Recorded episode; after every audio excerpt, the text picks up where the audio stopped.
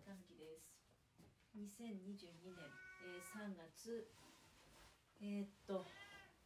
17日木曜日でございます。場所を変えまして、まあ、今ちょっとねあの作業しながらのおしゃべりなんですけど、まあ、作業しながらって言っても確か前の配信でお話ししてたかと思うんですけどあの座布団をね5組も買った座布団を1枚も使ってなくてでうにあたって、まあ、一応その座布団の生地そのままで使うと、まあ、やっぱり嫌かなって思って座布団カバーを作ると。だから今座布団のサイズを取ってで、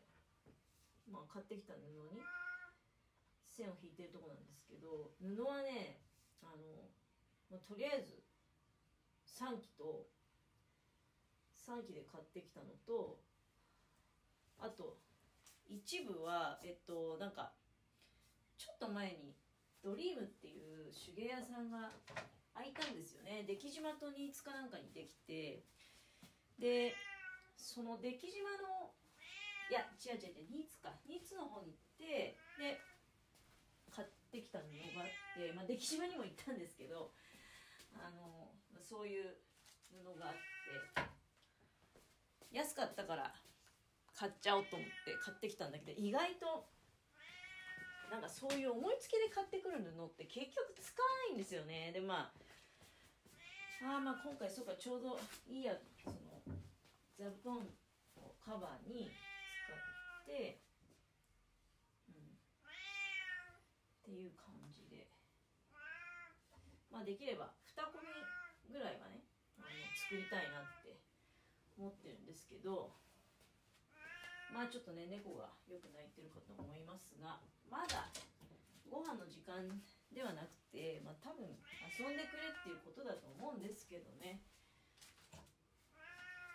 まあこっちにもちょっと事情があるんで猫はもう泣いてる勝手に泣いててくださいっていう感じですね。よく泣くなえー、そうそうそれでさっきあのあ時間が残り時間が分かんない。とよくないから持ってきておこう。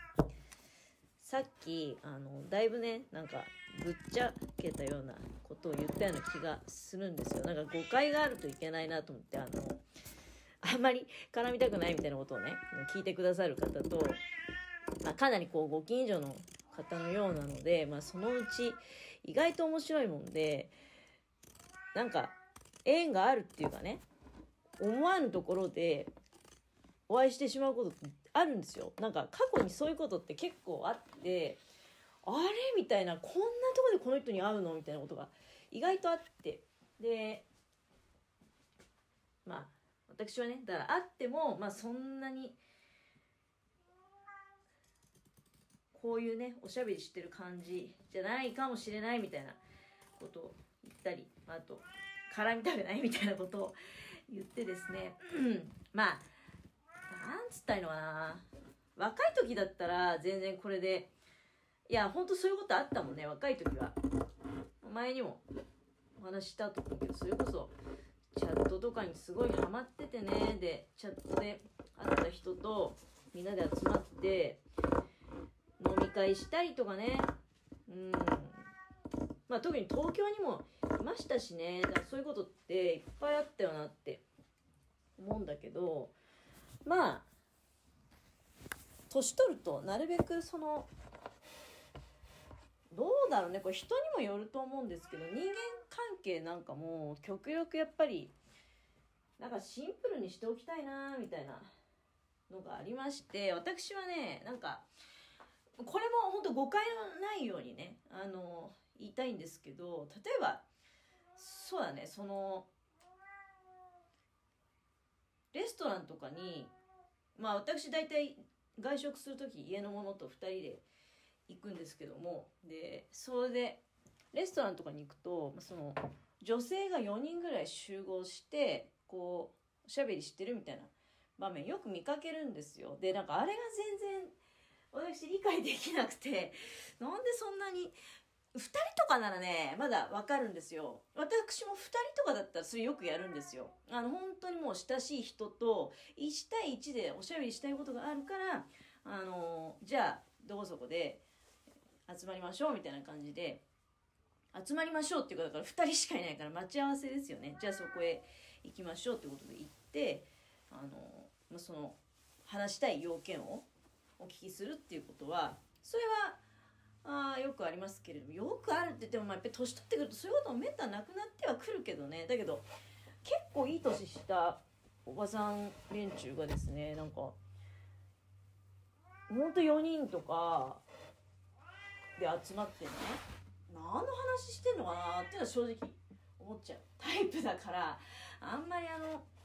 そうだねやっぱりこういうこと言う人っていつも私ラジオトークで友達がなんかいないいないみたいなこと言ってるけどできるわけないよね。それは。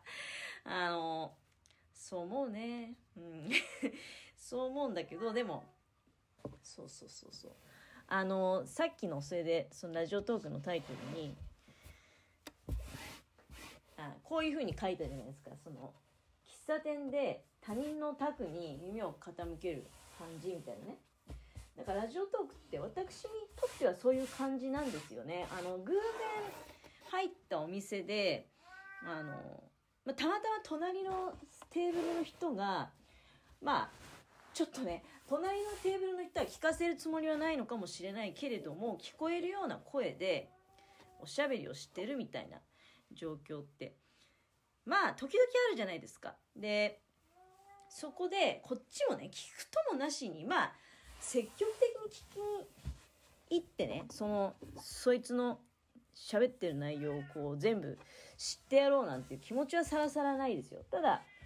あたまたま隣にいてうんあーなんかあそういうことってあるよねみたいなことだったり人生の中でねあたまたまだけど隣に座ってる人どうも私と同じことをね思ってるみたいだなとかいう感じをこのラジオトークに求めてるなっていうのはあります。まあ元はといえば私そのコロナで人と会う機会が極端に減って仕事も仕事してたっていうかついてたんだけどそのラジオトーク始めた当初ね仕事ついてたんだけどその仕事が休業っていう状態だったのでラジオトーク始めたばっかりの頃は。でなかなかやっぱり人とこう会う機会が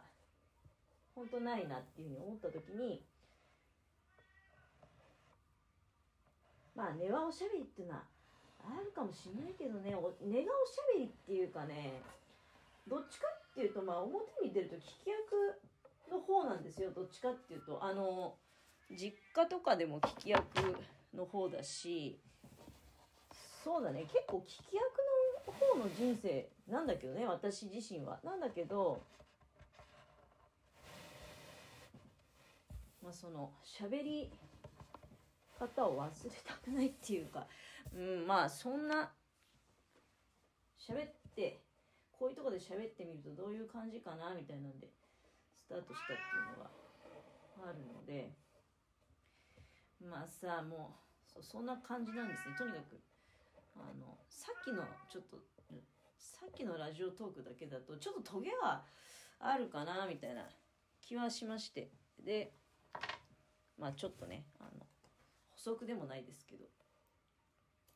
いや聞き役といえばねさっき地震に絡めてあのちょっと実家に母にねメールって大丈夫。まあ大丈夫、まあ、大丈夫だった。っていうことなんだけどあの電話がかかってきてでな中でたら小1時間ぐらい喋ってたのかな？それこそまあ向こうのねもう溜まってた。もうほら雪が降ってて息もなかったんで溜まってたような話を聞いたりとかこの機会だからねちょっとこちらもずっとこう心に思ってたことを食い刺しといた方がいいなと思って。いろいろまあありますんでねやっぱり。それこそ。ね。我々世代ももうそろそろこうテーマにしてきている断捨離っていうことなんだけれども。まあ私自身がよくねあの古い服とかも捨てられないみたいな話してるけど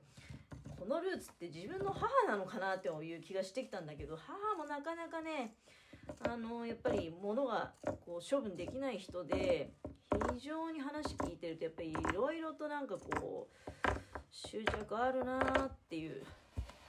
のがあってもう70半ばなんでねあのまあ、ちょっといろいろやっぱあるよね、まあ、詳しく言うのは避けるけどとにかくその目が黒いうちにあの片付けてくれないと私にはもうちょっと責任持ちきれないかなってあらかじめ言っておかないとねもう最悪だから引き継いでもあのあなたの思うようにこうそのね引き継いだものが残っていくとは限らないよと、うん、だから何のメリットもないから自分が目の黒いうちにあの片付けてくださいねみたいなことを言ったんだけどでもそれも何年も前から言ってるんだけどなかなかねやっぱり気持ちが整理が整理がつかないってことなんだよね。こう口ではいろいろまあ事情があってとかつらつらこう言うんだけどんだ私から言わせたらやっぱりそれも気持ちが、うん、やっぱり片付けようっていう方向に向かっていかないんだねなんていうふうに思いながらまあしょうがない。しょうがないかっていう感じでね、まあ、さっき電話切ったんだけれども。あまあちょっとね時間がいっぱいになっちゃったけれどもまあ話はしてもね、うん、なかなかやっぱりまっすぐ聞いてくれるパターンは少ないなというのは、うん、ちょっと自分の親なんかと喋ってると感じるっていうのはあるよね。難しい問題でございます。ここではせめて自由に喋ろうかなと思います。